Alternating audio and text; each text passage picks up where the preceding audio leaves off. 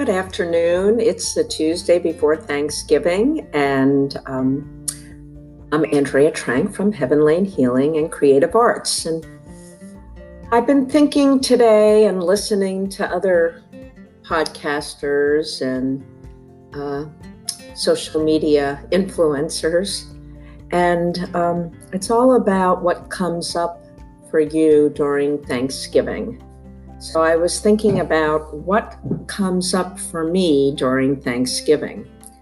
And in fact, despite my stomach issues, it's actually been one of my favorite holidays my whole life.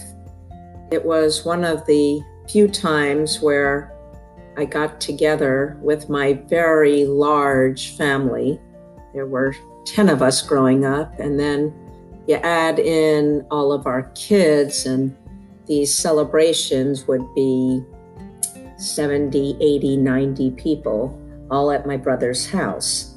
Now, I'm not saying there was not tension there, but for some reason, I wasn't aware of it. I just looked at this big, beautiful, large family and all the food and felt so blessed, so grateful. So I guess my saving grace during all of this was being unaware of any of the undercurrents of negativity. And it wasn't until the last years of my mother's life that this all came to a head. And I became very aware of all the family strife going on. And so, and yet it doesn't ruin my memories of Thanksgiving. Thanksgiving for me was always about racing up the highway to see my mother, whether it took us 9 hours, and we only lived 5 hours away because it was the worst day of the year to travel, far worse than around Christmas time. But I just had this kind of honing device that said, you've got to go home and be with your family. And in these times, my kids did develop relationships with their cousins.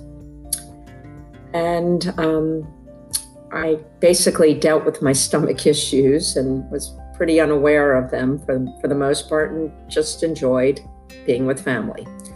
So in the last few years, when I really became aware of the health issues that I had, and I completely overhauled and changed my diet, Thanksgiving has become a little more tricky. And I talked about that yesterday with some of the strategies that I do to deal with the stomach issues coming up during eating foods that don't work with me. But I didn't mention yesterday, and this is probably the biggest factor, I now host the family Thanksgiving, which means I cook the foods that work for me. Now, I do prepare a lot of foods for the other family members that are not quite as enlightened as I am, or don't have as much pain as I do when I eat the traditional foods. But what's happened, I've noticed over the last couple of years, is they start to taste my foods. And they're like, oh, this isn't so bad after all. And so I've always been about substitution, not deprivation. And that's what I focus in on. I look for substitute ingredients. I still focus on the taste. And that's some of what I teach my clients when I'm health coaching them, that you don't have to deprive yourself to live this way. And eventually you don't miss those things that are not working in your stomach or in your body. You just crave those nutritious foods.